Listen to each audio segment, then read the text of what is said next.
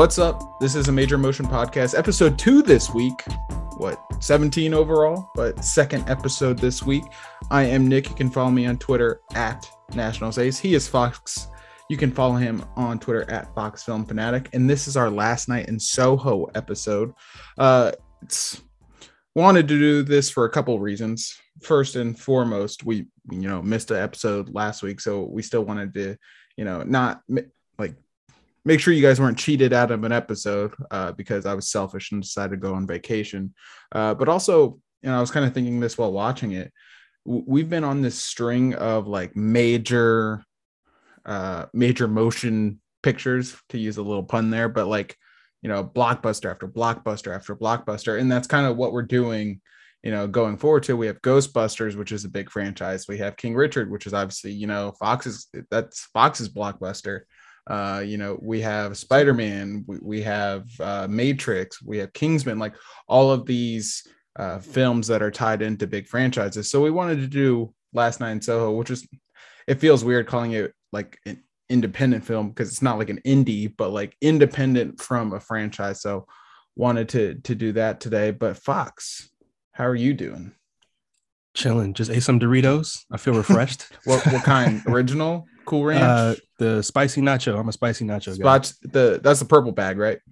It's like a it's like a red. It's like nacho cheese, but it's it's redder, a darker red. So, oh, okay, okay. Uh, I'm thinking of what the spicy sweet jalapeno or whatever. It's sweet, um, sweet. It's like sweet chili or something, something like yeah, that. sweet. Yeah, that one's good. I love that one. But That's the one, one, I know the one you're talking about. I like that too. I just, I, I'm still such a fan of the original Doritos.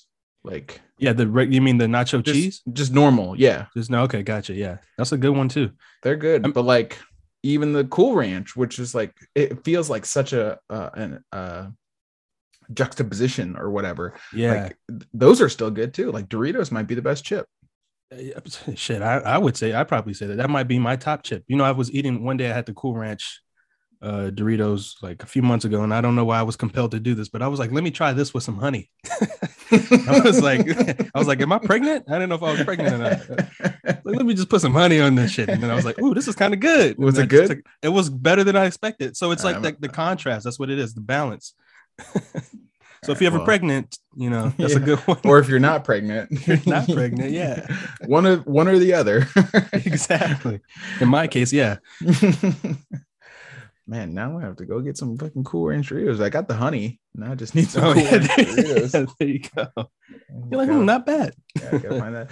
Speaking of chips, I'm not a big chip person in general. Like yeah. for as much as like I feel like snacking throughout the day, mm-hmm. like maybe you know to get Sigmund Freud, I have this like uh, psychological oral fixation or something. But yeah, uh, like as much as I like snacking, I'm not a big chip person. But when I do, it's regular Doritos, occasionally the spicy sweet jalapeno or whatever, the purple bag. Mm-hmm.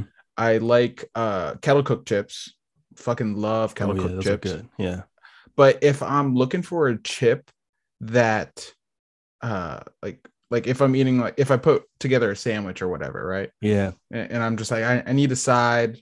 Uh, and obviously chips are a logical side, like if you're eating a, a deli sandwich or whatever. Mm-hmm. Sun chips.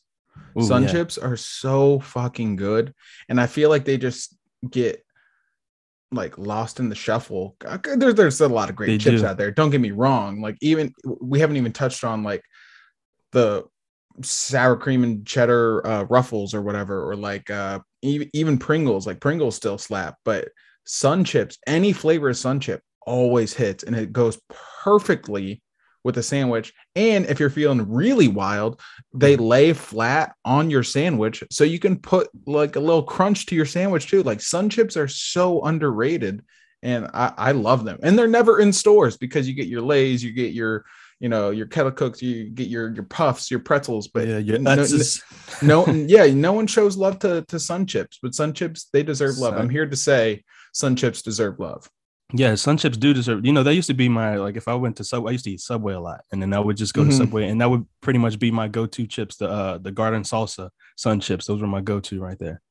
Yeah, like for those of you that follow me uh, on Twitter, you probably don't know this, but I coach baseball, and I'll, you know a lot of times I get back late, and you know it'll be nine, 10 o'clock or whatever. So uh, I go to uh I don't even know where I was going with this, but this is just for me to say, like, I, I, I still eat Subway a lot, and they they still represent some sun chips well. So, uh, yeah, Yeah. yeah, that, that's basically all I was trying to say. I was like, uh, they don't care about the whole long, like the way to get there. I just I still eat Subway uh, because the the shopping center next to my house there's like a Chipotle or a Subway, and I abuse that Chipotle. I go way too often.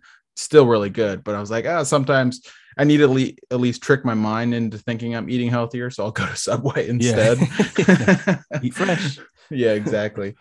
But yeah, sun chips, they're good. You remember when they tried to do that recyclable bag uh for yeah, sun that would like de- chips? decompose or whatever. right. And it was the loudest goddamn bag you Yeah. have ever heard in your life. Like uh, you know, like uh growing up, if you were trying to sneak food in the middle of the night, you had to be Oh, real yeah. quiet when you're opening the container or some shit. Like that Yeah. bag was the worst because if you even stared at it, yeah, if you even stared at it, like it made noise. It was I, I get what they were trying to do, but it was the loudest goddamn bag ever.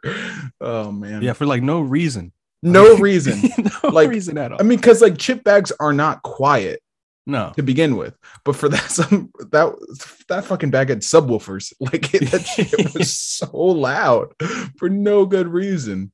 I haven't seen them in a while though. They probably just stopped. They're like, yeah, this, you know, it was all a PR marketing. Yeah, they probably went back. I don't even know. I think I think my dad actually bought some recently. I don't even know if they're the regular packaging now or went back to their regular packaging. You know what else I hate? It's like that? whenever you do find sun chips, it's always like a smaller bag. So it's like, you know, you, obviously the, the family size bags are massive, but then you kind of get the quote unquote regular size bag. The sun chip Mhm. bags are even smaller than that. It's kind of like a, you know, like big bigger than uh, just an individual pack like you would get uh, at Subway or something, but smaller than a regular size. So it's like it's just Right. this weird in between. It's like just fucking give me more sun chips. Like I finally found them. Like give me more. That was chips. That was chip talk. Chip talk. That's why I like the show. I never know where we're gonna go. How do we even start talking about? Oh, because you were eating. Because I brought it. Yeah, because I was Okay, eating there we go. chips. I'm uh I'm if if we want to transition to candy, uh so I when I got back from California, naturally you stop at one of those uh airport uh like convenience shops or whatever and get your Mhm. snacks and your drinks or whatever. I I stocked up because uh on the way to California just had a terrible time. Uh like the there was no snacks. I was thirsty. It, it was early in the morning, whatever. So I, I made sure to stock up, but I stocked too much up. But anyways, uh, I found the bag I was traveling with and all my goodies, and I had sweet tarts in there. So I've been eating sweet tarts Ooh. for the last couple hours and just like peel it back one at a time. Sweet tarts still slap. Did you like crush them up and snort them? no, but I should. I remember one time, uh, you you know him, but I, I don't know if I sh- should say his name on the podcast. But um, uh, in high school, like we had pixie sticks, and uh, you know, someone was like, "Oh, you won't snort that." Of course, I ain't no bitch. So like lined it up or whatever, and then I was like, I really don't want to snort this. So I was like, I was just kind of like sitting over it, staring at it. So the guy, he, he literally pushed my head down into the, the pixie dust, and I fucking snorted it because I was laughing. So it went straight into my nose, and I was just like, oh, it was the worst. And that was the first time I did cocaine. Yeah. That, yeah. now you're Scarface. yeah. Say hello. oh God, that was a pointless story. You want to play rough? Okay. I can't do accents. I try to do accents and it sounds fucking terrible. Can you do accents? Are you an accent guy? um, I mean, I, I like to say I can do impressions, but accents are accents in general are tough. They're they're, They're, tough to do. so tough, so tough. Which is why, like, uh, granted, they're fucking top tier actors, obviously, but Yeah. the you know every fucking two years someone is baffled that Christian Bale is British or like shit like Yeah, that, right, Because exactly. they've just fooled us for years and years and years. I mean, even Chadwick Boseman, like going through what he had to go through to to play T'Challa, and like people were like, "Oh wait, you're you're just like a normal black guy." like you you know, there's yeah, I mean, that, that's like if you can fool someone to the point where like they don't pick up on it, it's like that, that's fucking impressive. like a I, I love impressions and accents and whatnot. yeah impressions accents are just so tough. It's it's it's funny to see sometimes Americans try to do in uh like a Yeah, like a British accent or Australian accent because those Right, are so usually it's the to- other way. together. Yeah. Right. It's like uh, you know Australian, British, uh, Irish, whatever accent, Yeah. African. Like they can they can do uh American, but if you do it the other way, it it well, first of all, it usually comes off as like some sort of appropriation, anyways. So- but like, it, yeah, it, it's tough going the other way. But it- for some reason, it's easier transitioning to to American, probably because we're so stupid when we speak or something. besides the, the, the I mean, besides the fact that we're, we're stupid, British and uh, and Australia, Australians, they have the advantage of just like people overseas just have the advantage of absorbing American culture because they see that as much. They see that on TV like every day, and we don't see any British people on TV every day. We don't see any Australians Good, Australian content. We won the war. Fuck your fish and chips, bitch. and meanwhile, I'm gonna watch all my Netflix shows with a British lead that I pretend is American. Like, yeah, I'm, I'm about to watch Daniel Kaluuya. yeah, exactly. He's like, I, I didn't watch Squid Game, Squid Game at all. Oh man, oh that's good stuff. All right, let's get into TNT. My trailer of the day it came out. I don't know, a few days ago, so it's not necessarily new, but we haven't talked about it, and we don't talk a lot of TV on the pod. But I'm talking about the Book of Boba Fett, which is obviously the spin-off of the Mandalorian series, and obviously Boba Fett is uh he's really not even that big of a deal in Star Wars. He's a big deal because he's kind of just like a, a you know audience favorite, but he's in. I th- someone did the math, and I think he's he has like ten minutes of screen time all throughout, like the six original movie or you know Uh, Boba Fett. trilogy. Yeah, Boba Fett, and, and it's like he just became like this cult sort of favorite, and then they brought him back, and obviously that was a huge deal, even though technically very much dead, but they brought him back, and they're just like suck it up, and everyone sucked it up. So now we're getting a spinoff. Um, so Temuera Morrison is obviously coming back as uh Boba Fett, and then uh, you get uh Ming Na Wen back as Fennec Shand, who she was actually very, very good as in the Mandalorian series. This will be coming out uh December 29th. So really just right around the corner. We're halfway through November, which is fucking crazy. Um, but it is kind of just a spin-off of the Mandalorian. We saw Boba Fett and Fennec Shand in the Mandalorian season two. Uh, hopefully that's not spoilers for anyone. I mean, we're it's over a year since the the last uh, season of Mandalorian, but basically it's just going to be an extension of what the Disney Plus series are doing, which I'm a huge fan of. And I know you know you're not a, a big sci-fi and especially a Star Wars guy, Yeah. uh, and that, that's perfectly fine.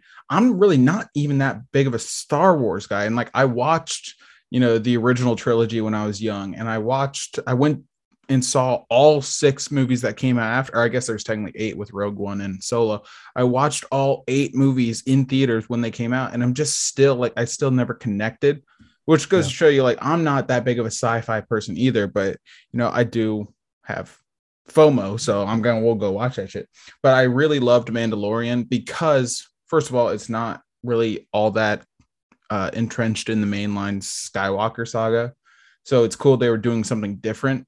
But with the bounty hunters, it's like it gets more into the underworld of Star Wars, and that's really really cool. It's like all the you know underground shit that's going on. You your bounty hunters, your your gang, so to speak, and just kind of the, the badasses that don't live like by a code um you know like the jedi or aren't trying to Mhm. take over the universe and it's just like some grand scale thing it's like they have their shit they have to deal with and you know they're just trying to you know eat good sleep good like type type deal and i, I love it so mandalorian great um great show i highly recommend it but boba fett it was or it's set up like again i i hope i'm not spoiling anything but one of the post credit scenes for the um season two of mandalorian was boba fett going back to jabba the hutt and kind of just taking over his um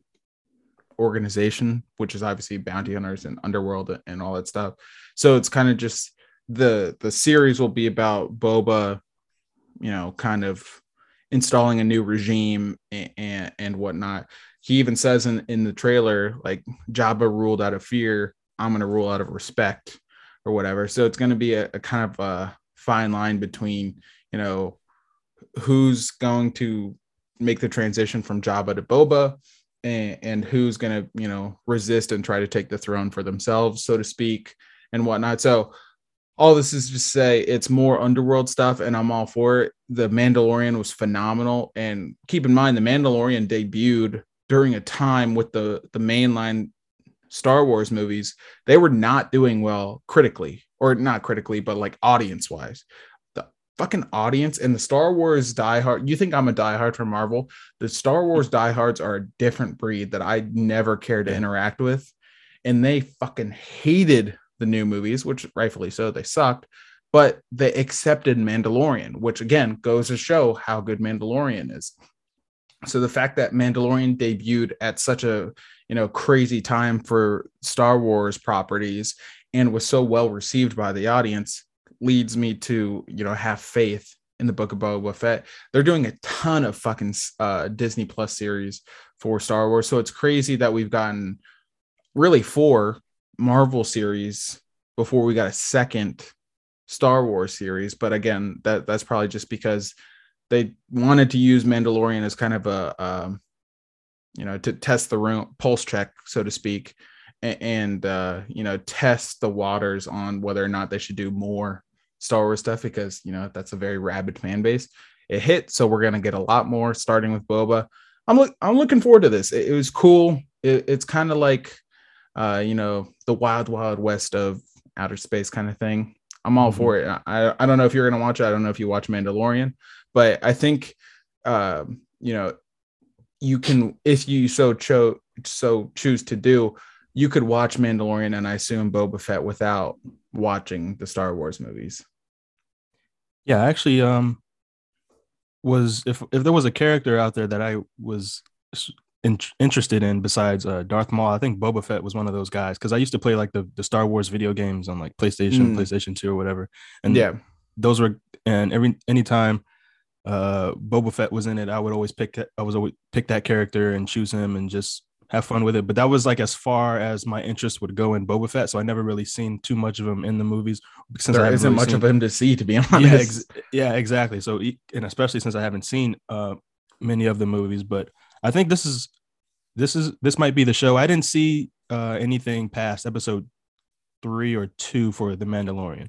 But um, I might check this one out, and I might have to, you know, I might backtrack and go ahead and finish The Mandalorian, and then pick up with uh, yes. Boba Fett if you're gonna watch Boba Fett, I would highly recommend watching Mandalorian because uh, Boba Fett, or excuse me, um, the Mandalorian does show Boba Fett's return and kind of okay, lay yeah. the groundwork for uh, the book of Boba Fett, the, the the series that's coming. So I highly would recommend watching Mandalorian, but also Mandalorian's really good, so it's not really like a chore. Yeah, to, okay. To do. And plus, mm-hmm. uh, Giancarlo Esposito is the villain in uh, Mandalorian. He's really fucking good. He's a great actor. Yeah, really fucking good. But what you got for us? Yeah, I got uh since we're keeping it in since you brought up TV, I'm gonna bring up another trailer for a TV show. Uh it is True Story starring Kevin Hart and Wesley Snipes. Always wanted to see Wesley back in Yeah, good combination there. Yeah, exactly. You wouldn't I kind of wouldn't have expected uh that duo, but I think it's a pretty good combination, especially considering the story seems to take a, a dramatic turn and not so much a comedic avenue as you would expect coming from Kevin Hart. But um, it's you know it's kind of loosely based on Kevin Hart's life, except he has this brother played by Wesley Snipes, and it's and it's funny. His name is Carlton. I was like, I don't know if I could take you seriously now, Wesley, with that name. But uh, yeah, not it's unusual. Yeah, it's not unusual. yeah, I don't know. Uh, uh, what was I gonna say? Oh yeah, I was gonna say uh, this story is a lot. It's a lot darker than than you'd expect. It looks oh, like oh god, the, the poster for it looks like a fucking horror movie. Yeah, I know, right? And it's real, it's real dramatic, but it's loosely based off Kevin Hart's life. And then uh, it seems that his older brother has done something, or something ensues to the point where it looks like it might damage or destroy Kevin Hart's uh, character's life or career. So it, it, looks like a real interesting premise. I'm excited to see how that turns out. I think it's a limited series, about seven episodes comes out the day of or before Thanksgiving. What is that? November 24th? Yeah, What twenty day is that? fourth. 24th. It's the day yeah, before. before Thanksgiving. Yeah. So might be a good watch to see with with the family, see some betrayal and backstabbing. It might reflect your real family life. So who, who knows? That's a real fucking good tagline. The tagline is "Betrayal is relative." Yeah, that's like I- I- relative. yeah, Damn. that is a good one. That That's that's pretty solid. That's that might really have just good. sold me. Yeah, right. I, I wonder who came up with that because whoever did that, it's, it's a it's a genius line, and it's not one of those. I mean, like it's real clever, but it's not clever. Or it's not. It doesn't sound like one of those cliche or right. some a, a tagline you'd hear often. So it's pretty smart. Right. It's not a pun just for the sake of making a pun. Like it's Yeah, ex- you yeah. know, it's intentional. That that's that's why people get paid more than I do. Yeah. But, No, I, I'm all f- well. Uh, granted, I, I haven't. I don't know what Kevin Hart is necessarily up to, but I wouldn't mind seeing a kind of a deeper side of Kevin Hart because he's been so slapstick, you know, throughout his Yeah. acting. Did you see. Fatherhood? I have not. I haven't seen it yet either, but it looks like he's taking that you know drama dramatic route, like most comedians have done. Right, but I think that's kind of the natural progression comedians should take because, like, obviously we, you know, love comedians for for the work and and they, you know, are very good at at their job. But I, I think most comedians should take that route because eventually you, you just want people to take you seriously too. Right. Yeah. A- And just because you're a comedian doesn't mean you shouldn't be taken seriously. But that's kind of the way some people take it because it's like, oh, you know, you're a clown, make me laugh, like type shit like that. But that's obviously not how it how it is. Um, Right. and, and you know obviously for kevin hart's thing i'm sure he wants to continue being uh, an actor and, and involved in movies he, he doesn't want to find himself typecast either so Yeah. Exactly. and his height doesn't help but I mean- yeah, that's true. uh, uh, yeah I'll, I'll definitely give this a watch this looks good but all right my bit of news uh speaking uh, something funny it's really not that much of to talk about but it is a, a good conversation at least i want to get your, your thoughts uh Mhm. did you catch uh who the sexiest man alive is I did, and it's not me. well it should be that's for sure At this um i saw your halloween costume i mean how, Oh, yeah. how can it not Appreciate it. Uh, but Paul Rudd, sexiest man alive. Uh, can I get your quick reaction? What the fuck? I love Paul Rudd. It's better. It's better than Blake Shelton. Yo, I am just completely like befuddled, confuddled, whatever it is. It's I, I don't know what the criteria is. Not to say that Paul Rudd is not an attract un, is not an attractive guy, but I just want to know how are they picking these people? Because we've had Denzel, we've had uh Idris Elba, and, and and George Clooney. I'm sure Brad Pitt, and then we get Paul Rudd. It's like wait, how? And then Blake Shelton, of course. And I'm like, what? But yeah, I I don't Yeah. know. The last. I mean, these are all pretty well known. God, what are they? yeah. What, like, what are they? What are they doing? So yeah, Denzel was 96, Clooney is 97. Uh, Brad Pitt has won twice. Good Yeah. but both were it was 95 and 2000. Then you get in order Pierce Brosnan, uh, Ben Affleck, Johnny Depp, Jude Law, Matthew McConaughey, George Clooney a second time in mean? 2006, aged like fine wine. Matt Damon, Hugh Jackman, Johnny Depp a second time. Good for him. Uh, Ryan Reynolds, Bradley Cooper, Channing Tatum, Adam Levine, a lot, lot of whites. Uh, Chris Hemsworth, Yes. uh, David Beckham, Dwayne the Rock Johnson. I don't. There we I go. don't, I don't see Will Smith on there. Um, Blake Shelton, which going from Dwayne Johnson to Blake Shelton is one of the funniest things ever. that is fucking hilarious. Idris Elba, John Legend, Michael B. Jordan. Oh, it's like oh, they just all of a sudden decided to get some diversity in there, get some Yeah, color in there. Yeah, look at that. that, 2018? and then they had to go back to Paul Rudd. yeah, uh, I don't get it. I think people were expecting Chris Evans too. yeah, I wouldn't have been surprised uh, at Chris Evans. Oh, Keanu Reeves won in '94. I didn't know that. He looked, yeah, he was very sexy in Speed. It was a wait, what? So um, I'm on Wiki, but it says he won in 1994, but the award was awarded on November 18th, 2015. Okay. what? They're like, here's your posthumous award. Yeah, but like he- he died. John F. Kennedy won in 1988. Yo, are you serious? yeah, that's what it said. Oh, it's pretty funny. Oh god. Oh fuck. Tom Cruise won in 1990.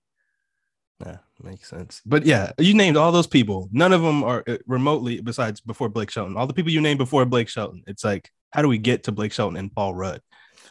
Blake Shelton. Well, like Paul Rudd is like he's good looking for sure. But yeah, but the people that we've named, they've looked good for all of their movies. I mean, I am shocked. I am shocked that, you know, Chris Evans, you know, through his uh Captain America run and just him being shredded. Fuck, I, I would have thought Robert Downey Jr. would have gotten it before Paul Rudd. Um, and Blake Shelton for that matter. Yeah. I, I'm trying to think who else. I mean, th- there's one guy I would say, but I'm going to save him for news. Uh, no, I'll say now Henry Cavill needs to win. Oh, that yeah. he's oh, the Oh, yeah, fucking yeah. he is the sexiest man alive. Yeah. Yeah. That would- yeah, that would have made a lot of sense. trying to think who else. Idris Elba was like the the the needed correction after Blake Yeah. Shelton though. Yeah, for yeah, for sure. That's for damn sure. God. But yeah, that, I just wanted to bring that up because that, that that was really funny when I saw that. It's like, yeah, yeah, was a good looking guy. He's also Yeah. 52 years old. He's the ol- oldest uh, person ever to win the award. Oh no, second oldest. Harrison Ford was 56. Oh shit. I forgot about Harrison. 21. Yeah. Oh, third oldest. Sean Connery is 59 when he won in 89. But yeah, that was tough. You know who, who the only uh, award for sexiest woman live was? Sandra Bullock. Kate Upton, 2014. Which you know, Yeah. can't, can't really uh not gonna can't argue. really argue there. I'm not gonna argue with that one. Oh look, there was a hundred. The most beautiful person. Oh what? Is that I'm, people's I'm, too? I'm diving down a rabbit hole. Um, what does this wiki page say? Yeah, it is people. People magazine? Okay. All right, so this is. Oh, we got much more diversity, Diversity? on here. Oh well, is this their? So they did sexiest woman alive, but and that was the only uh award. But I guess for the most beautiful people, it's a female only award. I don't know, but anyways, here we go. Just since we're talking about it already. Oh no, Leo. So Leo won in 1999. okay. then after that, they I guess they went um uh, female only. So Michelle Pfeiffer, Julia Roberts, Catherine Zeta Jones, Nicole Kidman, Halle Berry, Jennifer Aniston, Julia Roberts again uh, for her third time, Angelina Jolie, who still has it by the way, woof. Yeah. Uh, Drew Barrymore, Kate Hudson, Christina Applegate, Julia Roberts for a fourth time, uh, Jennifer Lopez, Beyonce, Gwyneth Paltrow, New Lupita Nyong'o. Uh, oh, I actually remember her winning, and she won in 2014. I remember it being a big deal. Oh yeah. Now that you mention it, yeah. Yeah. Uh, Sandra Bullock. So there you go. Jennifer Aniston a second time. Julie Roberts a fifth time. Holy shit. Talk about a dynasty. Uh, Yeah. Pink, Jennifer Garner, uh, Goldie Hawn, Kate Hudson, and Ronnie Hudson Fukuja- Fujikawa. I don't know who that is. And then, oh, Scarlett Johansson. Yeah. Of course. yeah. Of course. Julia Roberts, man. I guess they don't call her Pretty Woman for nothing. Yeah, I mean, fucking dynasty. But yeah, there you go. That was a good conversation. Yeah. Who who, who was left off of that? I mean, fucking Ana de Armas. Oh. Oh hell yeah. Give me. Yeah. All right, we're not going down that road again. What do you, what do you got for news? Fucking spray bottle. I got a. oh shit! I, we thought about news, and it made me want to bring up two things, but I'll bring it up briefly. Then. Um, first thing I'll say: Will Smith's book dropped, and of course, I already bought two copies. I had that shit pre-ordered. Saw that. I had y'all had to see that coming. I got I do. I do genuinely want to read it because Yeah. I want his perspective. I, I I don't know how far you've gotten into the book, but like I I want to know Yeah. how how deep he gets into you know, like the Tupac quote was going around today, like we talked Right, about right. group chat. Like I want to know his perspective because I would imagine he's a very like deep and critical thinker and, and you know Very introspective. Right, right, exactly. So I want to know just how much he shares, and so I mean that's kind of the fucking point. So yeah, I'm gonna, you know, he's trying to sell books, so I'll, you know, he he got me there. Yeah, of course. Yeah, and so far, I mean, I've I, I just got it. I started reading it yesterday because what was it? Yeah, that's when it came in yesterday. So I'm only like 30 pages in, but it's so far as laying the foundation. It starts off with his dad and his family. Kind of, you get insight on how he was raised and whatnot. But yeah, good book. Uh, apparently, Oprah said it was the best memoir she she read in her life. So that that's a you know that's something to take take into consideration if you're thinking about buying a book. If you and if you I trust, Oprah, I mean, Oprah was- has read I a was- lot of fucking books. Well, I was gonna say I thought Oprah was canceled. Canceled from what TV? I'm gonna sound so white here, so I apologize. Yeah, go ahead. I thought Oprah was canceled in the fact that she kind of turned her back on the black community. Oh, that was one of those miss. That was like one of those miss. uh I guess you could say not misquote, but it was one of those quotes that got taken Okay. and, and, and spun in a weird way at like one of those rumor articles, and they just like took this shit and made it sound outrageous than it really was. Gotcha. I know exactly well, what you're talking about now. I my, about my my apologies to Oprah. Yeah, I, yeah, I totally forgot about that part too. Come on the was like- show. We'll, we'll we'll hash it out. yeah, exactly. we'll talk it out. We'll talk about our feelings too. Um, but the other piece of news I wanted to bring up briefly was the No Way Home spoilers that got that got leaked. oh God. I do not. I went on Twitter and I know Don't this guy don't who- don't. I know this. spoil I know this guy who who who who tweeted those those photos, or and and I didn't think too much of it, and I I thought it was a joke, and I and I'm like in my mind, I'm looking at what this what the leaks were, and I'm just like not fully looking at them. But the fact that I can go on my Twitter account and just see a fucking spoiler without you know my without my uh what's it called consent, I'm like, what the fuck is this? Right. I just hate how ever since we got into film, I mean, discussing movies and stuff, and then we just like focus our accounts on film. It's like you get these random leaks and rumors and all types of shit that you that are interesting, but you're hoping at the same time isn't true, or and what you see, you hope it isn't. It isn't. Uh, it isn't true either, or real, or actual photo, actual video, whatever it is. But uh, what did did you? I know you mentioned that you got in your you got in your account and all of a sudden it was right there in front of your face. Is that what happened? Well, see, the problem is, see, what happened was, what um, happened was no. So I, I, don't know who the first in the group chat said it, but they're like, oh, these, you know, no way home spoilers, and then of course, you know, I, I don't know if you, oh no, you said you saw them, you didn't look it up, and then other people were looking them up, and I literally flipped a coin because I, I was like, fuck, if they're out there, I want to know. Um, so I flipped a coin. It said no. I was like, all right, I'm not gonna look it up. So whatever, wasn't looking it up. But then I tweeted out the episode, our last episode, Yeah. literally first fucking thing as soon as I switched accounts. Like See. not even a scroll or whatever. It's like, God damn it. And then of course I knew, so then I did a little bit more research. But like, okay. I mean, yeah, I did it- no research. right- I was like, I didn't want to figure it out.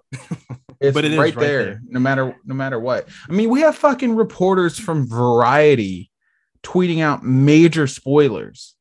Like it's fucking Yeah. breaking news that they have like an inside scoop. Like, what the fuck are we doing?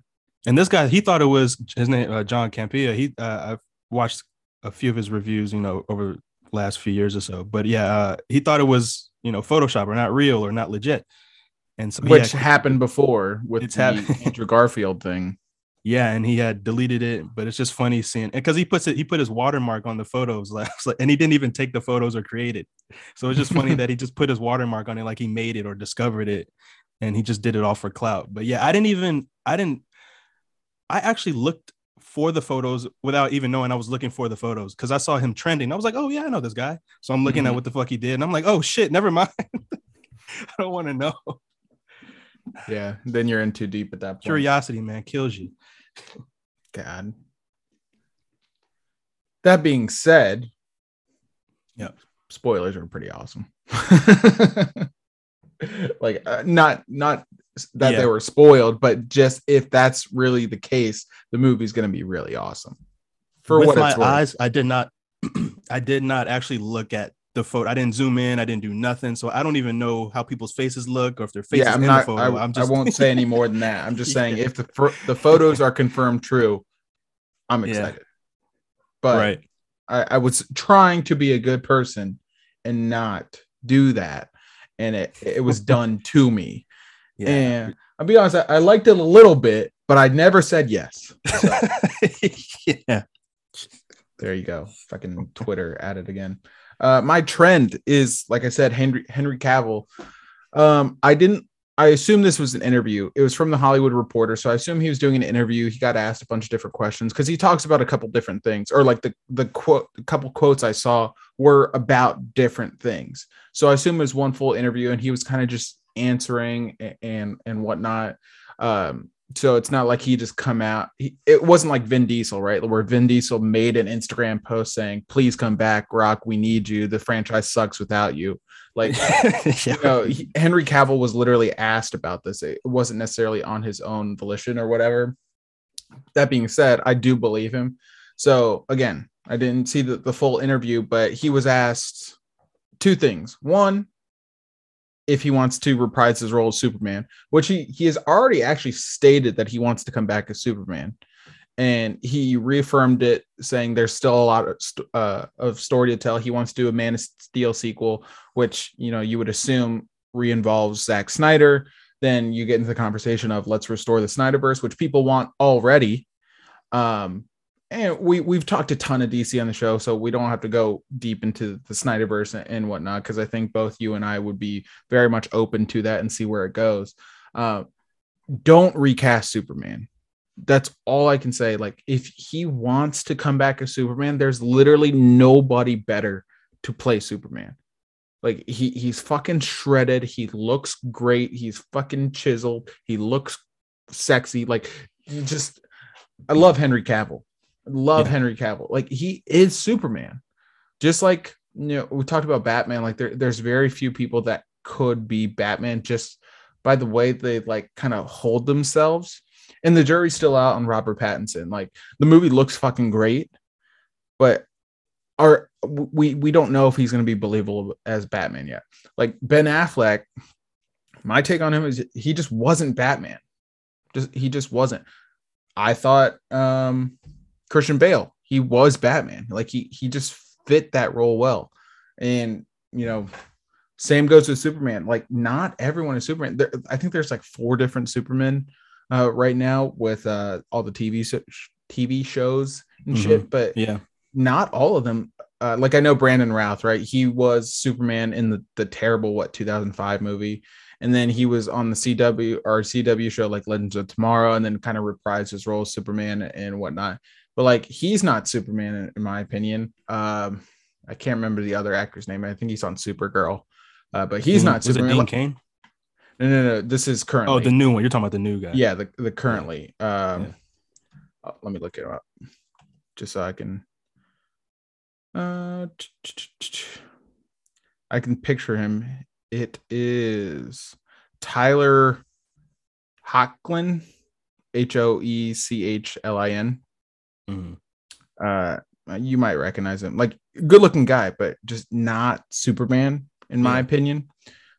This is all just to say, you know, you have to look the part, and very few people do. Henry Cavill does, and if he wants to come back, fucking bring him back. Blank check, tell him to fill it out, whatever he wants, and bring him back. Like one of the things with superhero movies, and I think you know, we see that even with Marvel, as, much success as Marvel has had, you know, you get these actors that, you know, want to do it at first, but then they don't realize it's going to be a seven film, 15 year commitment.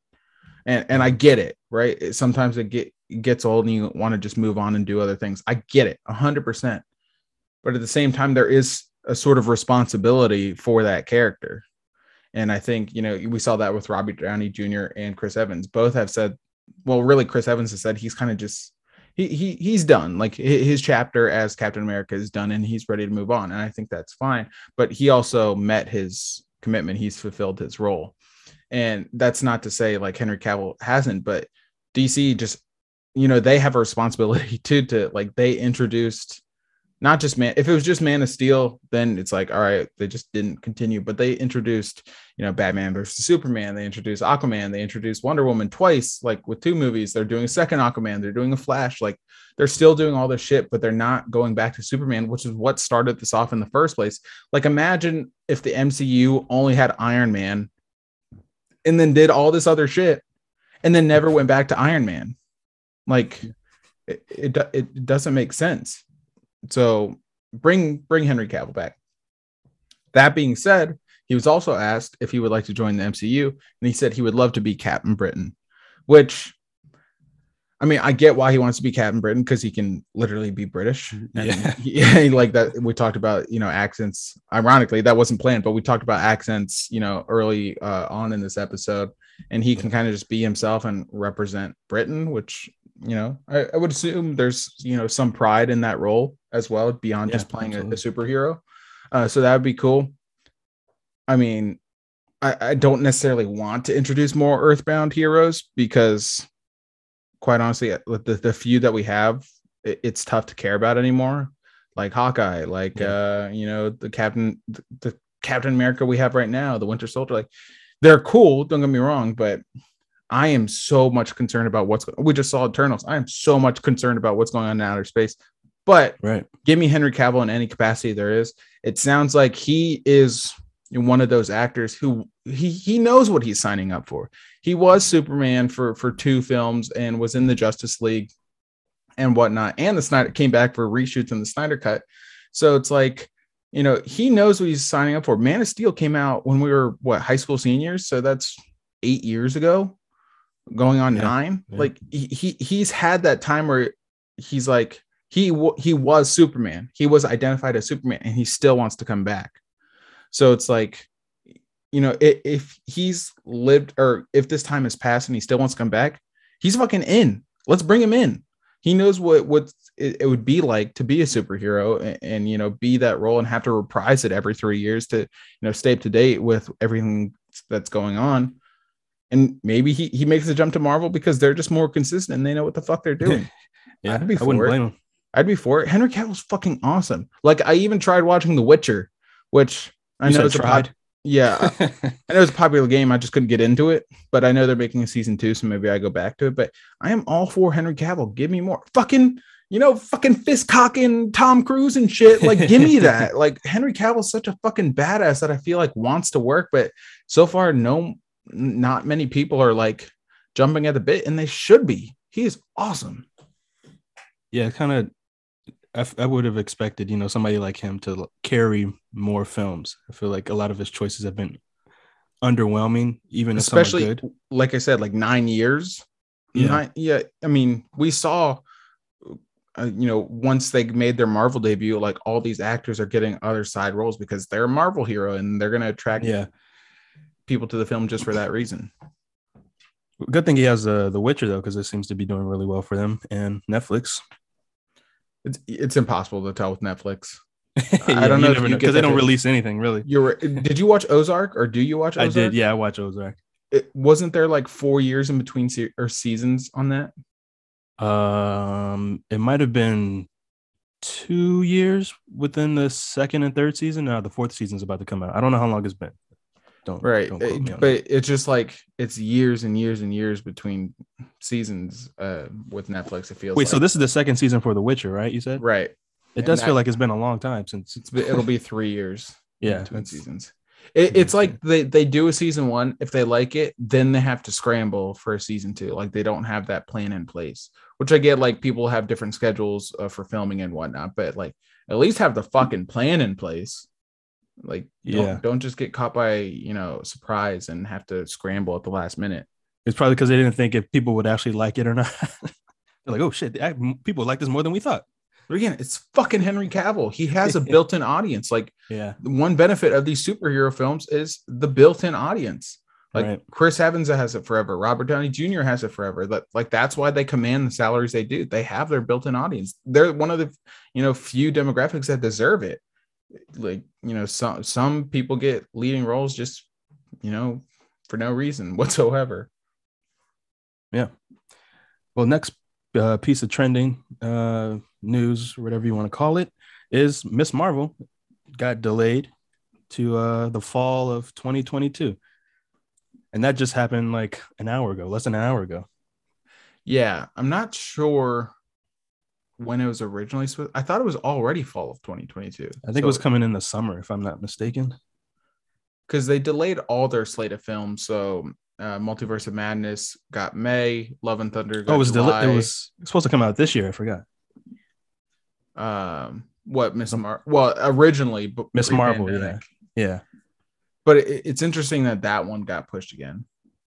Oh, n- you know what I think happened was so they they said they pushed everyone back. So Yeah. and we talked about this when we talked Batman, but Multiverse of Madness got May, Love and Thunder got July, Wakanda Forever got uh what's after July? Uh I think I don't know if they had a September release. Uh it might have been September, and then I don't think they officially announced the one after Wakanda Forever. Like it, everyone assumed it was Miss Marvel because that was originally what was supposed to be after. So I think they just officially pushed it back to what November of next year. So this was kind of just like the official. All right, this is where it's gonna assume you know, assuming everything stays put. This is where it's gonna rest. Is November of 2022. So I think that's what happened. But at the same time, um, America, yeah, America. I, I had this problem before when I tried to identify the character, but Miss Marvel. Oh wait, wait, Yeah. wait, wait, wait. I'm confused. I'm. You, I was talking about the Marvels. This is Miss Marvel. The this Disney is Miss. Marvel. Yeah, the series. Yep. Yeah. Completely throw out everything I just said. Okay. I real I realized right. You might have heard me realize. I realized I that this is Disney. Plus series. Okay, that makes more sense because they probably want to push it right around the same time as the Marvels is yeah, coming out. what- yeah. That makes sense. I didn't mean to hijack your your your. No, you're no, you're good. You're good. But okay, that makes sense. It it does seem like the Marvels just trying to you know get their shit together, which again, Yeah. you know, DC has really never done. Like, do we know what's going on with DC? Like, Nah, no. I only know Washington. it's so annoying. All right. All right, let's get into our review. Like I said off the top, we're doing uh Last Night in Soho tonight. This is uh the latest film from Edgar Wright. Uh he did the first Ant-Man. Uh Damn, I forgot about that too. mhm. And He was in talks to do the I believe it was the second one and they kind of just fell apart and he had some words um I can't remember exactly what he said. It wasn't like anything too harsh, but he was kind of annoyed that you know he didn't get to reprise his directorial role. But Ah, okay. uh, so I don't know what happened. And the second Ant Man wasn't all that great, so you know that might have been Yeah. part of it. But anyways, last night in Soho, an aspiring fashion designer is mysteriously able to enter the 1960s, where she encounters a dazzling wannabe singer. But the glamour is not all it appears to be, and the dreams of the past start to crack and splinter into something darker. Once again, directed by Edgar Wright, starring Thomasin McKenzie, Anya Taylor Joy, Matt Smith, who we talked about as uh, uh, the I guess the villain, The villain, yeah. Morbius, um, and a couple other semi recognizable faces. Seven point five on IMDb. Uh, I actually didn't look it up on uh, Rotten Tomatoes, so let me. I think it's up. 75 too. So It's yeah, 75 on the tomato meter and then 90% audience score. 90% audience score, pretty solid. Yeah. Um, but anyways, this movie, I, I you know, I was pretty uh, attracted to the trailer. Like it, it caught Yeah. my interest. Um, it looked very twisted, but not like in, in a, a a dark way. Well, this is dark, but like not in a fucked up way, I guess. Like, Yeah, it, it looked yeah. twisted, like oh oh fuck, what's going on? Type way where you know you want to find out. And throughout this film, like you could tell there's going to be some sort of death or like uh you, you could tell this was kind of be like a like a who done it type Yeah. thing so naturally for me i'm always no matter what i try to fucking watch i or what i am watching i Mhm. always try to predict shit and my wife hates it but i am always predicting shit because even that self gratification of calling my shot is always great so with a who done it it's like that on overload because that's literally what you're supposed to do. You're supposed to be thinking, "Oh fuck, who did this? Could it be this guy? Could it be that that guy?" Like, you know, Yeah. what about this chick? What's she doing? Like, you know, that's the point of a who done it. That's why they call it a who done it. So for me, I, I'm all in if it looks good. Like some of the who done it's uh really aren't that great. Like um, uh, Murder on the Orient Express, like the remake. Ah, yeah. I don't know if you saw that. Like that one wasn't Yeah. that good. Uh, but you know, with this, it was a who done it, but not in the classic way where there's like a detective, you know, interviewing all these people. It's just like you know what's going to happen, but it hasn't really happened yet, and you don't get all the the pieces of the puzzle, uh, you know, for Mhm. so long. So I, I was very much intrigued on that aspect, just kind of like the storyline level. But I thought it looked really good. I thought the acting was great. Uh, Thomasin McKenzie, I know she's kind of had a, a couple of good roles at this point. Um, I'm just not as familiar with her work. Same with Anya Taylor Joy.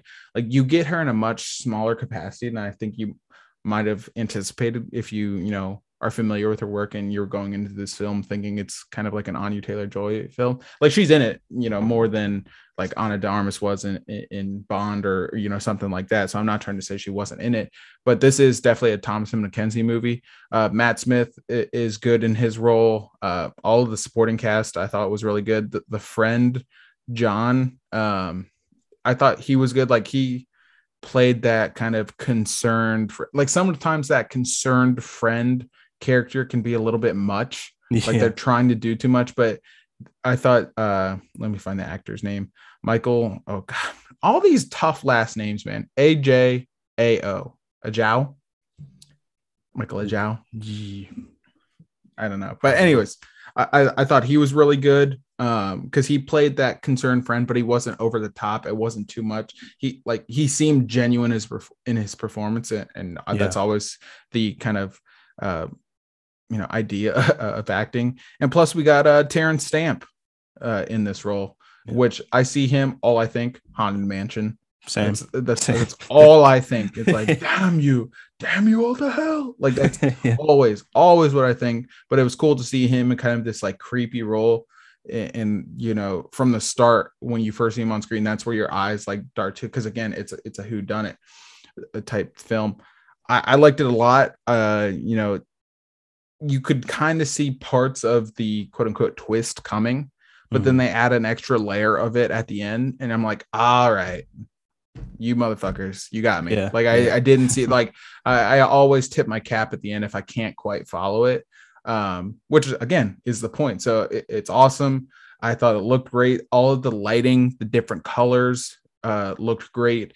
The flashbacks to the 60s i thought all of that was well done because sometimes that can get a little bit like stiff Mhm. because you know anyone who usually tries to that tries to do that like a flashback to like a period piece or whatever they try to make it look so superior to the time now. This didn't. It made it just look more like fun. Or not like more fun but just like you It can enjoy well. yeah it, yes exactly. It blended well. You can enjoy your time in the 60s like it was a time to have fun. But at the same time they do keep that recurring theme of you know it was fun but it's not all you think it was like don't look back Mhm. with like rose colored rose colored glasses or anything on it like there was like shit going on that you know we wish didn't have happened and that's kind of where the, the storyline comes in anyways the really good movie um i i don't know like I, I guess i'll ask you this question before i get my rating like Yeah. how uh not comfortable because i think this is a really good film like but how uh willing would you be to like recommend this movie to someone else who doesn't really know anything about it I'm honestly on the fence. I don't even know if I would recommend this movie.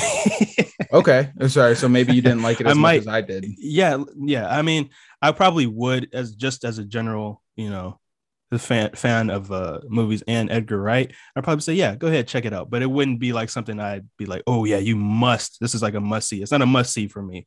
So Right. That's that's that's basically my the extent of how my recommendation would go. yeah because that's kind of where i'm at it's like i liked it a lot Yeah. but if i recommend it to you know the next guy i'm like uh well maybe you you wouldn't like it and right. uh, I do think it's a good film, and I didn't see much wrong with it. And I'm curious Mhm. to hear your thoughts, but at the same time, there is that part of me. It's like, ah, would I recommend this? And that that doesn't really have anything to do with the film. It's may, maybe Yeah. just like taste, or, or like you know, just it, it, art in movies, like we talked about last episode, is all subjective, anyways. But uh, there is that kind of thing holding it back, and maybe it's just because it is kind of like a eh, it's a small period piece and it's like it's not quite a who done it it's not quite a period piece so it's kind of just like and it's not quite horror or and whatnot like it is kind of a thriller but not in the the typical sense so it's like kind of this weird blend uh, to use your word uh, uh, of genres and whatnot, and I like it, but maybe Yeah. it's not for everyone. Uh, I'm gonna give it. I'll give it an 85. I, I I like this film, and I'm not gonna let like you know other people's potential views on this film deter me from it. 85. Yeah, yeah. I, I thought it was Go with your gut. Go with your gut. yeah. So I don't know. Um, big fan of Edgar Wright. Like about just every movie he's done. With this one, I think I think what threw me off, and I was when the trailer came out, I already wasn't that interested either. But then when I was hearing all the good things about it, I was like, okay, it it obviously has more than meets the eye. So I was just, you know, eager to see how it was going to turn out. But I think the whole idea of that whole period piece thing probably not being my my taste is probably what clouded my judgment or what made me feel a certain way about with a certain way with this film.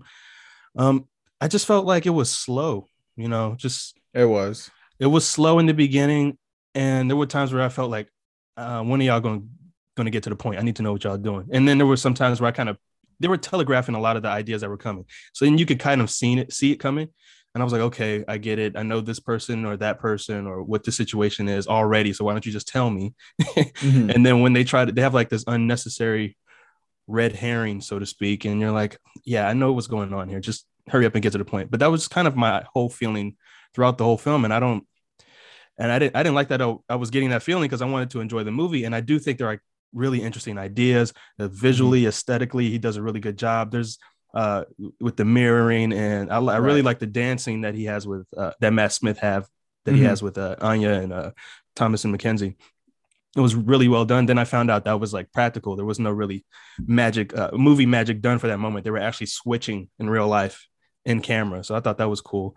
But um, yeah, I I wasn't excited. And and then when you get to the end, it like you said, it does. You, you know, you think it's something, and you're like, okay, I knew that was coming. But then there's also the extra stuff that's on, and you're like, oh shit, that was probably the best part for me when they finally got to the point. Because especially since I was looking forward to it the whole time, but when they when they get to the end the pieces you know start coming together and i and i liked it but then i think what dragged it down for me also is like you said like we said is like a blend you know of genres like an amalgamation sort of sort of of genres like horror thriller psychological supernatural and, and uh, mystery and all types of shit like that. But i feel like it was i feel like when it came to the horror elements it wasn't you know i'm a big horror guy but i'm not also i'm also not like an expert but when it came to the horror elements excuse me when it came to the when it came to those horror elements, it didn't seem to uh it, Never didn't- it quite got there. It didn't land for me. Yeah, it, it, it felt like it was going to do something special, but it wasn't as special as I think Edgar was trying to make it seem. Um, and it wasn't that. And it, some of the horror elements were like annoying to me. I was like, okay, why are, why are we doing this? Also, the visual effects weren't even that great, which probably was intentional, but still at the same time, I didn't I didn't feel like it was doing anything for me. And then I, I felt like that weighted down a little bit. And I know some people said it was like scary or has, you know, the horror was really good, but I didn't think that was the case. And there's also that there's a there's mental health and um, there's Mhm. feminism themes in this movie. And I thought those were kind of those were kind of dealt with really, you know, haphazardly and not effective enough for me. But I'll get into that later. So overall, I felt underwhelmed, and I'd probably give this movie, you know, like I said, it has it does great things. I think Edgar is a talented filmmaker. He does a lot of great things with this one. Oh, also, it reminded me of of the Giallo films, which I've mentioned with Malignant, with the with the neon yeah. neon lights and shit. So, and every time I saw the red neon lights, that you know, in the yellow movie world, that's basically just like, like, fuck. Nick, Malignant's good. Fuck Nick. Malignant's good. yeah, I was like, oh, you see this, Nick? They doing that shit again. Uh, but uh, anyway, with the lights, it was kind of like foreshadowing, like they do in uh, in in those types of Italian films where death was immin- imminent, and Mhm. that was kind of like a, a nice. And I think he was probably inspired by that too. But it was a nice little filmmaking piece. Oh yeah, there you go. Just putting words in his mouth. yeah, yeah, you know, yeah. Sorry, Edgar. But anyway, like I said, a little underwhelming. Has great things about it, but um, I'd give this a 68. Okay. Yeah, and I, I think that's kind of exactly why, you know, well, part of the reason why I would hesitate to recommend it. Because it's like you see things differently than I do. eh, And which, yeah, vice versa. again, subjective, but like I could tell that that was a possibility with this movie. right? Mhm. There's certain films where it's just like you're an idiot for not liking this, and, Mhm. and again, that's subjective, but at the same time, you're an idiot. Like Yeah. you know, but this is one of the films where it's like I liked it, but the next person might, and I can't quite put my finger on it why, but I understand that you might not like it as much as I do. So yeah, this is one of those films, but this is this is good, right? This is why like I wanted to do those major block or uh, something other than those major blockbusters because for the most part we've been pretty similar with our uh you know opinions on review. So getting some dissension even though it's not like malignant level that's Right. always going to be you know the, the barometer for for dissent on Yeah. this podcast but like uh you know some different opinions are good because even if you and i both like a movie someone else listening might hate it and vice versa. So it is good to get different opinions. Let's get into our uh spoilers. Um this movie th- there's not a ton of like s- well there is a ton of setup but like not a ton we need to go through. Right. um you know Thomasin McKenzie obviously the the lead you know she, she's doing her thing. They they there's a couple of red herrings in here. Um Right. like obviously Terence Stamp i assume is the, the main one you were talking about Yeah, that's the one. uh and, and you could tell from the start that you know he- like when he first appears on the screen like when she's at the phone booth or whatever um you could tell he was going to play he was either going to be the villain or the red herring like it was one or the Yeah. other it, like unquestionably and the, just the the manner in which he shows up like hands her her her drawing and like is always around and like runs into her and like unexpected places and whatnot you could tell something was going on so that was and that's the point of a red herring but it was kind of like a little bit annoying that Yeah. just like all right w- we kind of know at this point especially once it happened two or three times so like this is not the guy Mhm. and once uh they went to the flashback scene like so for every flashback scene i was like does anyone look like Terence Stamp now yeah. and then when it finally happened because i thought the guy who played the younger Terence Stamp did look exactly like what Yeah. i imagined he looked like so i was like oh that's a hundred percent him Yeah. and then i knew that wasn't going to be the killer so it's like okay but it, then once i figured it out like once the the flashback came with the young uh what's his name lindsay yeah. or whatever. Um, once the young Lindsay came, I was like, all right, I know it's not him anymore. And they kept trying to pawn off Terence Stamp as the possible. Yeah. that was what suspect. bothering me. and I was like, yeah, so I 100% get it from that point. But I think because I recognized it so early, I was like, all right. And again, that's just part of my mindset with watching these kind of sort of who done it movies. It's like, all right, it, I, I ruled him out. Let's Mhm. keep going. So I was kind of like fast forwarding. So anytime he came on screen, I wasn't, I was annoyed, but like I, I didn't let it affect me too much because Right. I knew it wasn't him. So that's kind of like where I was coming from. Um, so you, you know it's not him, and the the way in which she realizes that it's not him is like it's a little bit much, but at the same time, I I loved that scene because I I didn't even pick up on this, and maybe you did. Like throughout the whole film, she has there's close encounters with taxis all throughout Yeah. like there, there's a couple of them. And then finally you know you think she's going to get hit by one. Maybe that's how the movie ends but then he gets hit by one. And it's like that kind of breaks her reality a little bit where it's like she doesn't know what's what. And that's where she kind of starts spiraling. Well she was already in the middle of a spiral but like it goes full whirlwind from that point because she's you know she realizes what she thought to be true wasn't the case at all Yeah. and whatnot.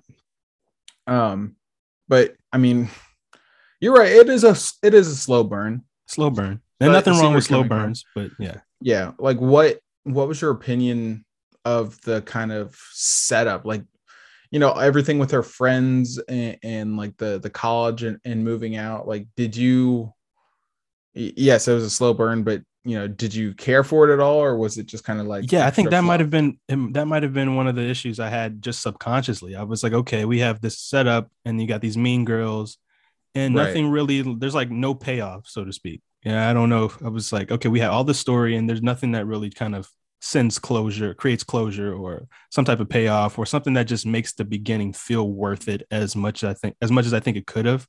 Um, Yeah, I, I, I mean, it was just real, and it was kind of repetitive at times too. Which, I mean, especially with her spiraling yeah, which I get is the point. Like you have to show that she's losing her shit, but like you know the message was received Yeah, So yeah, just like- exactly. and then also the mention of her her, her mother having you know committing suicide when she was younger yeah i thought that was just handled really weirdly because I, I can see how they were like alluding to that fact being the reasoning for her having you know these hallucinations or visions or whatever you want to call them. But i feel like it, it uh, maybe it was also a piece to like sort of because i was kind of thinking this too. I was like does maybe does her mom come into this does That's she what I was does the story too. play out later on? How does she fit into this? Because i was kind of thinking that in the back of my mind. But then the way that they didn't really have her be too integral they kind of pissed me off because i was like okay well you guys aren't doing anything but just showing off that okay here's her dead mother that killed herself and you're not doing anything you know you know interesting with it. that, that that's a good point because when it happened and I'm, I'm very you know i like well probably not as much as i should be but i, I like to think i'm a, a mental health advocate and and whatnot. So i'm very aware of any Yeah. time that comes up in movies and those theme come uh themes come up in movies but yeah that that especially at the beginning where like the mean girls are like asking her about it and, and whatnot it's like okay you know you established this it's a little much Yeah. but we'll, we'll, we'll that was early in the movie so it's like okay we'll, we'll see where it goes and there's just like no reason for it like Yeah. it, it- you i get why you wanted to have that element like you said to Mm-hmm. establish like is she just going crazy because there's a family history of it yeah you could have done that without the suicide in my that's what yeah that's kind of what i'm thinking like yeah you're you're not writing from any source material or like strong source material here. I don't know if if this was his Edgar Wright's uh you know brainchild or if he if he drew inspiration from somewhere, but like you didn't necessarily need that. She could have just been like they mentioned schizophrenic or whatever. Like Yeah. sh- maybe the grandmother was taking care of the mother or whatever. Like you could have just had that. I think you know now that i'm talking to you about it it yeah it could have been something where like maybe the the the mother's in a home and like at one scene Thomasin McKenzie's character goes to visit the mother and like she's lucid or whatever and can Yeah. recall what life was like in london in the 60s like i think that would have hit a lot better. I, yeah Uh, something like that. Yeah i just felt like if you have if you're not going to do anything more with that element why Don't- have it in there at all yeah i would have Okay. been fine with her just having like you know hallucinations just because for the sake of it because you know supernatural films shit just happens for the sake of it but if you're going to have this be a crucial part to her character but not even have it be crucial to the narrative then it doesn't make sense for me you know you know what i i I 100% see that point. I'm going to knock my score down just a little bit because now that I'm talking to you about it, it's like I I agree. Like it's Okay. not just like oh I see your point. So I'll, I'll knock it. I still like it. Yeah uh, yeah but uh probably like a I'll say 83. So just a couple points, but um yeah, I, I see that element and how that can kind of take you out of it because towards the end you know what's going on. It's like, all right, we're already at the the main point and we didn't need this. So it's like it's never going to be addressed or important. And like they, they kind of even try to go back to it a couple times. Like they when do yeah. one scene she's on the phone with her grandma and it's like oh have you seen your mother? It's like no she's not here. It's like okay well i feel like we should talk about that. Yeah. what the fuck is going on? Like Yeah, i feel like right. you know that that you know because that's the first scene in the movie. She sees her mother which we don't realize at the time that she's dead or like what's going on but she sees her mother in the mirror in like one of the first scenes.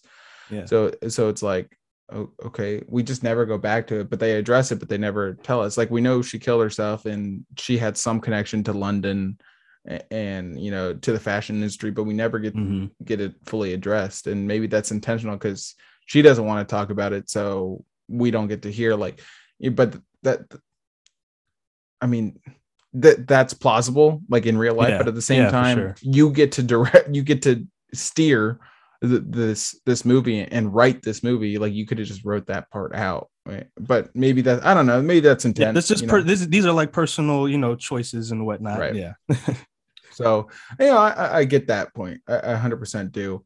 Um, with the you know the friend, oh, specifically the Mean Girls, like maybe that was just a plot device to get her to move out. Well, I mean, it 100% was. Yeah, that like, definitely was, You, yeah. to- you needed to establish it that she was living in this you know haunted haunted mansion. There you go. Mhm. She was living Yeah, in a yeah. haunted mansion. um, so I, I get that, but like the, Oh, everything yeah. that does happen in the beginning, it does progress. It does advance the story. It Right. Does, it, it does have a little reasoning, except for maybe that you know the mom backstory. But yeah, everything else I felt does have you know its purpose. but I, I, I, you know, do understand. It's just kind of like, you know, once you go back to it and you know that it was just a plot device, it is hard to care.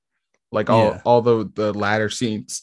Excuse me, I have the hiccups. But like when she's in uh in class and like the mean girls are like smirking and shit. Like, I mean, it's just okay. This this has been in literally every like coming of age movie ever. That- yeah, that's true. It thing. is like, and it is like a coming of age movie. If they're if he was gonna do that, especially with you know horror involved with it, I felt like he should have just killed one of them. Uh, it would have been got real close. yeah I- well i was just about to bring that up it would have been a gr- well great turn in a dark tw- twisted manner if yeah. she did kill the mean girl in some like you know hallucinogenic state or whatever and then I, I don't know I- like i don't know obviously that has to have some sort of resolution like yeah, legally in the movie or whatever, like with the cops. But I, I don't know. I, I, yeah, it feels like he he Edgar Wright that is like yeah, he went places that were cool, but he never quite got there in any of them. Uh, yeah, I, yeah. That's kind of what it. That's kind of. I think that's what I'm feeling. Yeah, I yeah I can see that. But at the end, you know, I alluded to it earlier. You know, there is kind of like a cool twist. I don't know if you saw it coming. Um, It depends But- which twist you're talking about because there was like one and it's like two in one. I would say. so I knew the landlord was going to be Sandy. Sandy, yeah, I knew that from pretty early on. Uh, like even when uh, the flashback scene or whatever, the vision showed Mhm. Jack killing Sandy, I was like, I'm pretty sure the landlord's Sandy. Like I'm pretty confident about that. So I knew that twist, and obviously you you see it coming. She sits down and it says like Alexandra Collins Yeah. or whatever. It's like Mhm. okay, that's you know that's her, and Yeah. whatever. But what I didn't see coming was like all of the ghosts or whatever were the people Yeah. she killed. yeah. That was what I liked. That was the thing I didn't see coming for sure. that that part was again in a dark twisted way it was cool Yeah, like you know that i didn't see coming and you know you need to layer those elements in a who done it to really make it hit because there's plenty of good who done out there but you need to do something different even though it's not the same characters same story same time or or whatever time frame.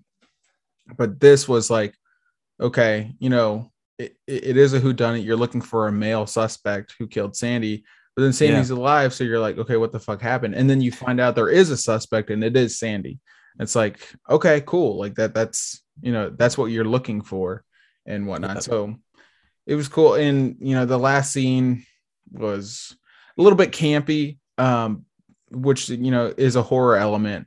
But at the same time they you know made it in such a way where it's like they did kind of um not reuse like it, it it's jaded but like reuse or revisit i should say revisit some of the you know camera angles like where it's anya taylor joy walking up the stairs and, Yeah. and whatnot and it looks like much more of a classy sophisticated manner which she's trying to kill someone. Like you know that stuff was cool. And then like uh john's character reaching out like they made that like fade to black. Like it was a performance which was Yeah. obviously they were re- revisiting uh sandy's kind of like come up in london with trying to be a performer and whatnot. And then it kind of just turned her into this and whatnot. I, I liked the ending. Like that's I- obviously yeah. kind of the, the mo not the most important but certainly one of the most important parts of a movie is like what's the final taste in your mouth? Like what what's the lasting impression?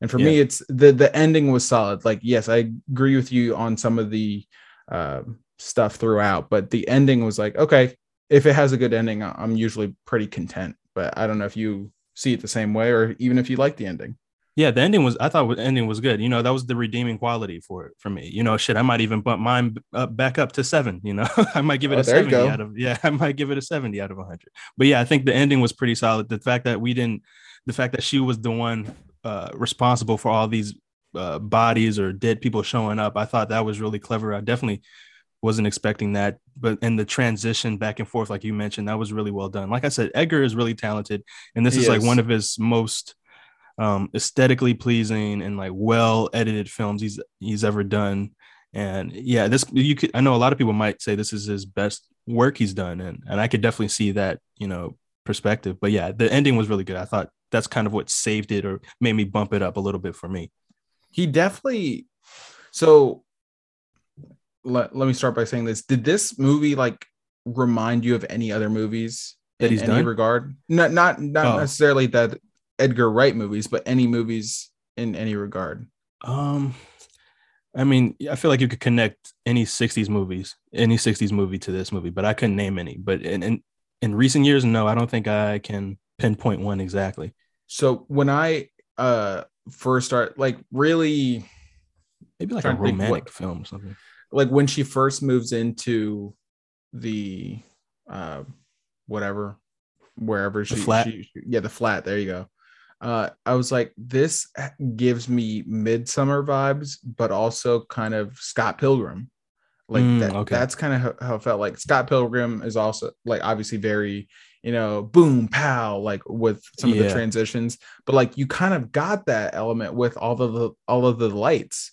Like you know the, the flashing lights and it, usually if there was a light or a mirror you knew there was going to be some sort of transition between Thomasin McKenzie and anya taylor joy so it was kind of like that transition and, and the editing was very good but the Midsommar vibe i got was just kind of like obviously you know female lead going through a tragedy trying doesn't really fit in where she ends up and it, but at, at the end she finds her own way and kind of comes out on top so to speak.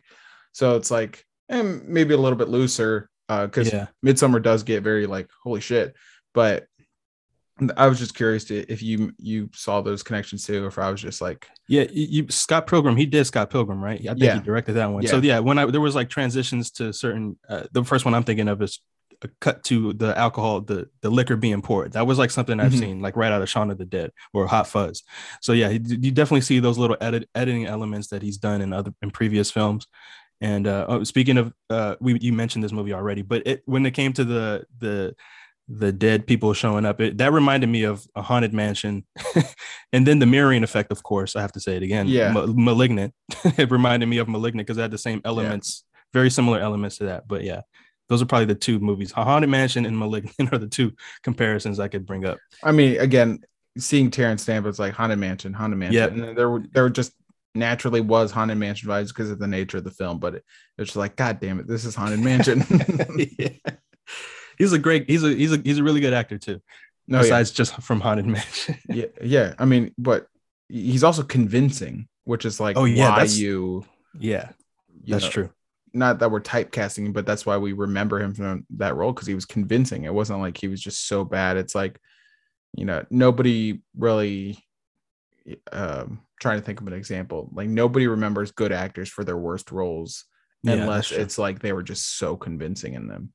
Like no Ben Affleck, no one really remembers him as Daredevil unless they're talking about bad superhero films. It's That's like- true. Yeah. So yeah, I don't know, but yeah, it just when I see him, it's just like that's Haunted Mansion because again, it just left a stamp on Yeah. my childhood. I see what you did there. I see Thank what you you. did. Thank you. That- Uh, that it all good. made it worth it. Yeah. That was good. Um, any final thoughts on the film? No, no, not really. um, yeah, I, I thought it was solid. I, I, you know, I would recommend it, but you know, I'm not gonna do so like confidently. Like, I don't know. I'll be interested to see how this movie holds up because rewatchability with whodunits is very uh sparse because Mhm. once once you find out the twist, it's hard to like Yeah. go back. But uh, I'll be interested to see. Um, so 82 for me, 70 from Fox. Seven. Yeah, 70. 70 from Fox. Okay. I can live with that. That's like a you know 76 average, which 7.5 on IMDb. So there Yep. you go. There you go. Next next week is Ghostbusters, but the week after that, King Richard. So Yes. we're almost there, Fox. Oh my God. Thank God. we're we're almost there.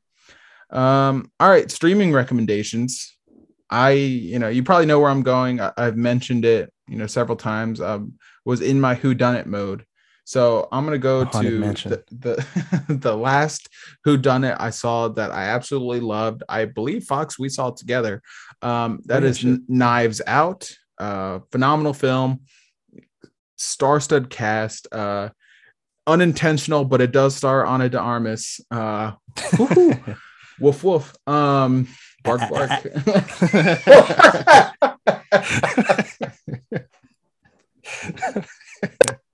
uh, great, great who done it.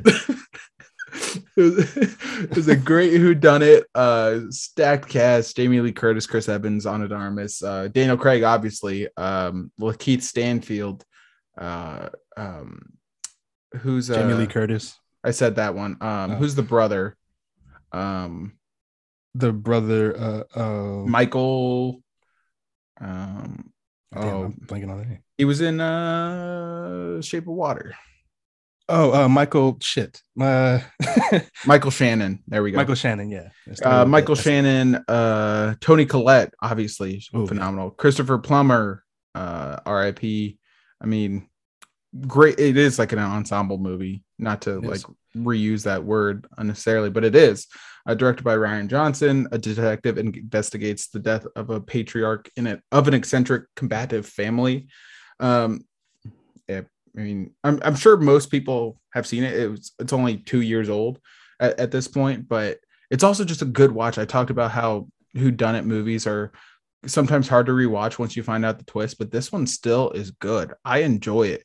You get Chris Evans is kind of like an asshole, and especially coming off of a very uh, buttoned up role in Captain America, where like he doesn't take any risks. Seeing him in this role, it's like, all right, Chris Evans is versatile. You see Daniel Craig in, in a manner which is like he's so over the top yet so believable. It's it's really funny. Um, and then you get a, a phenomenal uh cast to really sell the who done it and like the back and forth and twists and turns that this movie takes really good i gave it a 93 out of 100 one of my yeah probably my favorite who done it uh film but also just a very uh easy watch and you're not gonna you know have that you know long drawn out process it is kind of like a keeps you on your feet throughout um this is on prime video so go check it out Really good. really good movie. I love that movie. Def- I think I saw that twice in theaters. it was really was good like, yeah, really good. i didn't expect to be as good as it was but it Yeah, was me neither. Pleasantly surprised. And um, for me, my recommendation is exactly like none of these choices. Um, it is Snakes on a Plane. Yes, there we go. Snakes on a Plane is my movie recommendation, just because I think it's a fucking hell of a time and it's so campy and it's so ridiculous and You- you, outlandish. said I wouldn't know where you're going, and I really didn't know where you were going. I'm glad we went there, though. yeah, yeah. Told you. Yep. So, uh, I mean, I don't really have to say it's about snakes on a plane. What more do you need? I'm tired of these motherfucking snakes Snakes on this on this motherfucking, plane. plane. yeah. Classic line right there. I think that was like the most popular line that came out of it, came out of the movie. One of the most that- iconic movie lines of all time. yeah. And like, but I think I'm saying like before this movie even came out in theaters, I think people were already quoting it, which is kind of impactful in itself. But yeah, Samuel Jackson, we already know. Sick of these motherfucking snakes on this motherfucking plane. Have you heard him talk about this film? uh, I might have. I don't know why. Uh, because I can't remember who it was or where it was, but I, I listened to it. I forgot Kenan Thompson's in this film too. Yeah, he's uh, Um, great in that. but uh, they basically asked him was like, you know, snakes on a plane, iconic role, like, you know, but th- they were alluding to the fact that it wasn't necessarily like a great movie. It's it's a Yeah. pretty straightforward plot, whatever. and he he basically he, he just has a great answer. Just like, yeah, fuck it. I, I, I hate snakes. Like I, they're on a plane. like it, I didn't really have to act. And I'm pretty sure that he said that they had some live ones, and he said, no, I'm not fucking with any live snakes. Or like it, it was just a rare, very funny, like genuine answer from him. And Yeah. it's like, okay, cool. Yeah. He's a great he's a great person to interview. But yes, Snakes on a Plane, you can watch it on Netflix. Um, just because of how much I've, I've seen it, I'd probably just give it an 80 because it's rewatchable rewatchable for me. and that's i mean i th- i've mentioned on the show but like same thing with replacements for me like not necessarily a great film but so utterly rewatchable has a Yeah. high score for me and that credit that deserves credit like being rewatchable is you know a, a sign of a good movie it's not Yeah. the the only sign and just because it's not rewatchable doesn't mean it's not a good movie but like Mhm. if you are that rewatchable where you can just throw it on at any time yeah, it deserves credit. And yeah, th- Yeah, this is absolutely. just it- like the the I'm looking at the movie poster right now. It's like sit back, relax, enjoy the fright. Another Yeah. great tagline. yeah, there you go. See? but like also at the same time, yeah, that that's kind of what you do. Like as the audience member, you sit back, relax, and enjoy the fright. Like all these motherfucking snakes on this Yeah. motherfucking plane. Yeah. I think this is one of the first movies where I got real horny to, too, for some reason. what to Samuel L. Jackson? yeah, you know, it's that bald head. No, I'm, no, it was uh so 20, 20 2006. What was I like?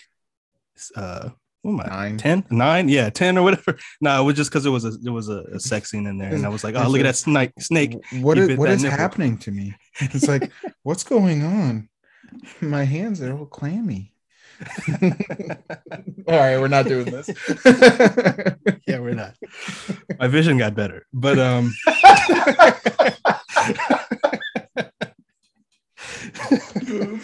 oh god. but anyway yes you can watch it on netflix i think it's on Oh. hbo max too Yeah, I think it is on HBO Max. I think I saw it. oh god, that's good shit. Real good shit. All right. Well, that does it for this episode. Like I said, next week we will do uh Ghostbusters Afterlife. Uh, I'm not sure what day that's coming out yet. We'll have to I talk about forgot. that. yeah Um, plan on Wednesday. We might push it to Thursday. We might do Tuesday. You know, we'll just keep you on your toes. You know, you'll you'll have to just be pleasantly surprised whatever day it is. Um, but in the meantime, follow us uh, on Twitter at Major Motion Cast. All the latest news, rumors, trailers. No spoilers. We're not a spoiler account. Uh, but if you do want to talk spoilers, we will talk spoilers. Um, so be sure to engage with us on Twitter. You can follow Fox at Fox Film Fanatic. Follow myself at Nationals Ace. We appreciate listening. This has been a Major Motion podcast. See ya.